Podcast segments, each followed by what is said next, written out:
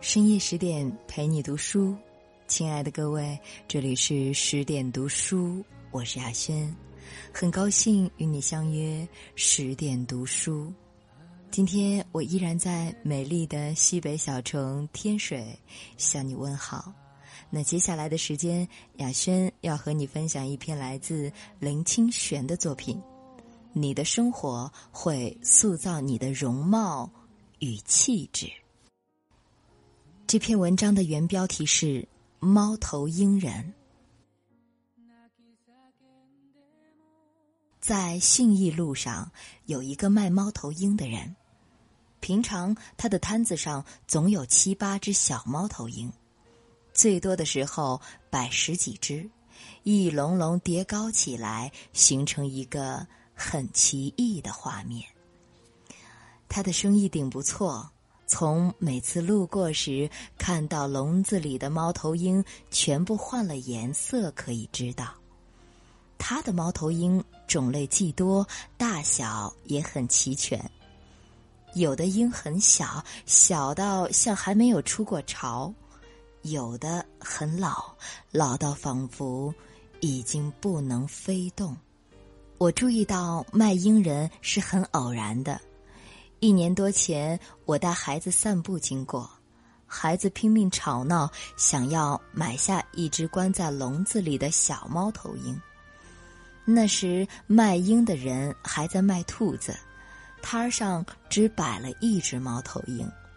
卖鹰者努力向我推销说：“这只鹰仔是前天才捉到的，也是我第一次来卖猫头鹰。先生，给孩子买下来吧。”你看他那么喜欢，我这才注意到眼前卖鹰的中年人看起来非常质朴，是刚从乡下到城市谋生活的样子。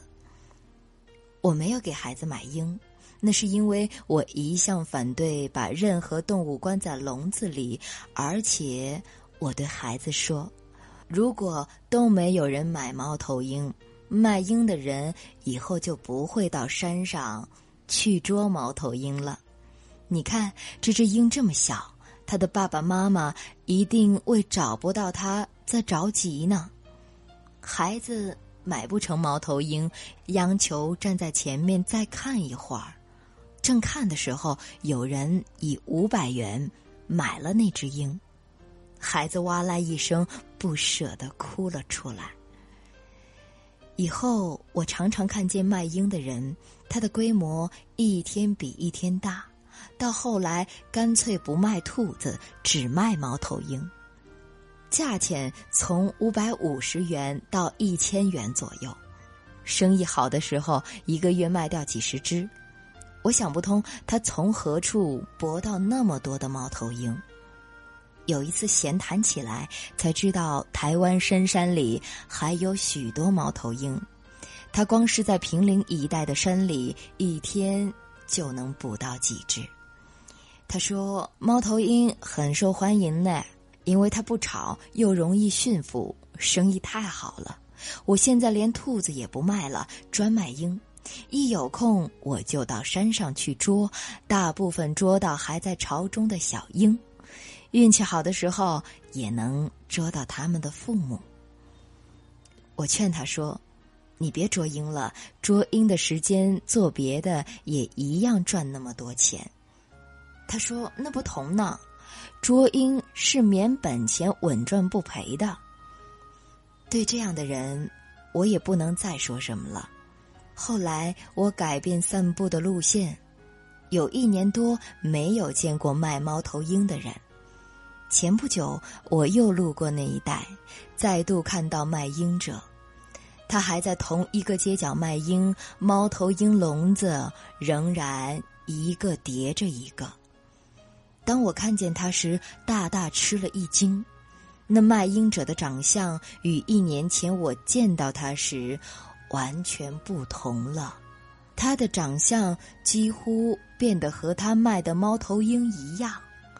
耳朵上举，头发扬散，鹰钩鼻，眼睛大而瞳仁细小，嘴唇紧抿，身上还穿着灰色掺杂褐色的大毛衣，坐在那里就像一只大的猫头鹰，只是有着人形罢了。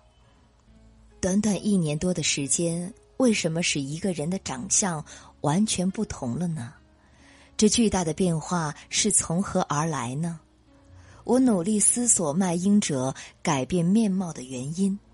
我想到做了很久屠夫的人脸上的每道横肉都长得和他杀的动物一样，而鱼市场的鱼贩子不管怎么洗澡，毛孔里都会流出鱼的腥味。我又想到从银行柜台数钞票很久的人脸上的表情，就像一张钞票。冷漠而势利早，在小机关当主管作威作福的人，日子久了，脸变得像一张公文，格式十分僵化，内容逢迎拍骂。坐在电脑前面忘记人的品质的人，长相就你良家电脑。还有跑社会新闻的记者，到后来长相。就如社会版上的照片，原因是这样来的吗？或者是像电影、电视上演坏人的演员，到后来就长成一脸坏相，因为他打从心里一直坏出来，到最后就无法辨认了。还有那些演色情片的演员，当他们裸成的照片登在杂志。我们仿佛只看到一块肥腻的肉，却不见他们的心灵或面貌了。一个人的职业、习气、心念、环境，都会塑造他的长相和表情，这是人人都知道的。但像卖猫头鹰的人改变那么巨大而迅速，却仍然出乎我的预想。我的眼前闪过一串影像。卖鹰者夜里去观察鹰的巢穴，白天去捕捉，回家做鹰的陷阱，连睡梦中都想着捕鹰的方法，心心念在鹰的身上，到后来自己长成一只猫头鹰，都已经不自觉了。我从卖鹰者的面前走过，和他打招呼，他居然完全忘记我了，就如同白天的猫头鹰，眼睛茫然失神。他只说：“先生，要不要买一只猫头鹰？山上刚捉来的。”这是我在后来的散步里想起了三千年前瑜伽行者的一部经典《圣博加瓦坛》中所记载。巴拉德国王的故事。巴拉德国王盛年的时候，弃绝了他的王后、家族和广袤的王国，到森林里去。那是他相信古印度的经典，认为人应该把中年以后的岁月用于自觉。他在森林中过着苦行生活，仅仅食用果子和根菜植物，每日专注的冥想。忽然看到一只母鹿到河边饮水，随着又听到不远处狮子的大吼。母鹿大吃一惊，正要逃跑的时候，一只小鹿从它的子宫堕下，跌入河中的急流里。母鹿害怕的全身颤抖，在流产之后，就死去了。巴拉达眼看小鹿被冲向下流。动了恻隐之心，便从河里救起小鹿，把小鹿带在自己身边。他从此和小鹿一起睡觉，一起走路，一起洗澡，一起进食。他对待小鹿就如同对待自己的孩子，自己的心念完全记在小鹿身上。有一天，小鹿不见了，巴拉达陷入了非常焦躁的意念中，担心着小鹿的安危，就像失去了儿子一样。他完全无法冥想，因为想的都是小鹿。最后，他忍不住启程去寻找小鹿。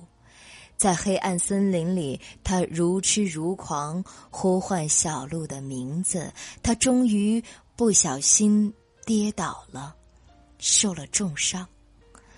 就在他临终的时候，小鹿突然出现在他的身边，就像爱子看着父亲一样，看着他。就这样，巴拉达的心念和精神全部集中在小鹿身上。他下次醒来的时候，发现自己成为一头鹿，这已经是他的下一世了。这是瑜伽对于意念的看法。意念不仅对容貌有着影响，巴拉达因疼爱小鹿，因而沉浸了轮回的转动。那么，捕捉贩售猫头鹰的人，长相日益变成猫头鹰，有什么可怪呢？和朋友谈起猫头鹰人长相变异的故事，朋友说：“其实变的不只是卖鹰的人，你对人的关照也改变了。卖鹰者的长相本来就那样。”只是习气与生活的濡染改变了他的神色和气质罢了。我们从前没有透过内心，不能见到他的真面目。当我们的内心清明如镜，就能从他的外貌，进而进入他的神色和气质了。难道我也改变了吗？在这个世界上。我们的意念都如在森林中的小鹿，迷乱的跳跃与奔跑。这纷乱的念头固然值得担忧，总还不偏离人的道路。一旦我们的意念顺着轨道往偏斜的道路如火车开去，出发的时候好像没有什么，走远了就难以回头了。所以，向前走的时候，每天反顾一下，看看自我意念的轨道是多么重要啊！我们不只要常常擦拭自己的心灵之镜，来关照世间的真相，也要常常照镜子，看看自己的长相与昨日的不同，更要照心灵之镜，才不会走向偏斜的道路。卖猫头鹰的人每天面对猫头鹰，就像在照镜子。我们面对自己恶俗的习气，何尝不是在照镜子呢？想到这里，有一个人与我错身而过，我闻到栗子的芳香从他身上溢出，抬头一看，果然是天天在街角卖糖炒栗子的小贩。再一次的感谢作者林清玄带来的美文。其实每一个认真生活、认真关照自己和身边的人，都是生活当中的修行者。也希望你在修行中能够感悟到生命的真谛。再一次的感谢你的守候，感谢你的聆听。更多好文，欢迎您关注十点读书微信公众账号。我是雅轩，提前祝你晚安，我们再会了。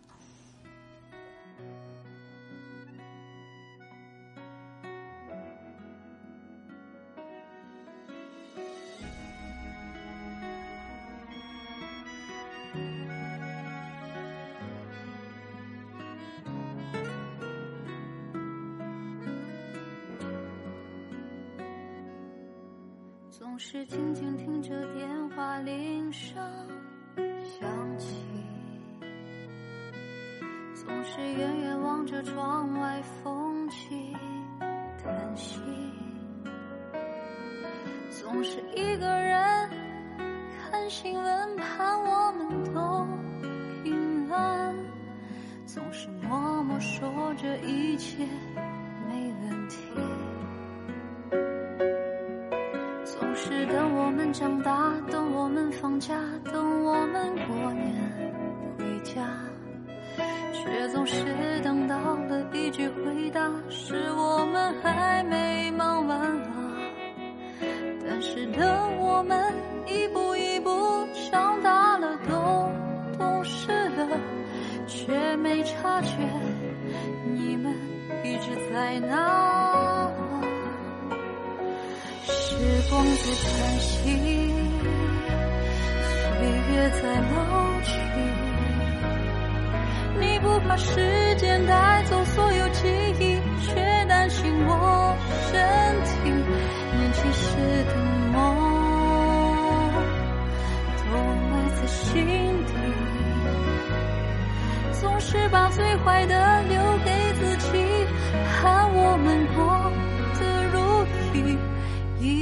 사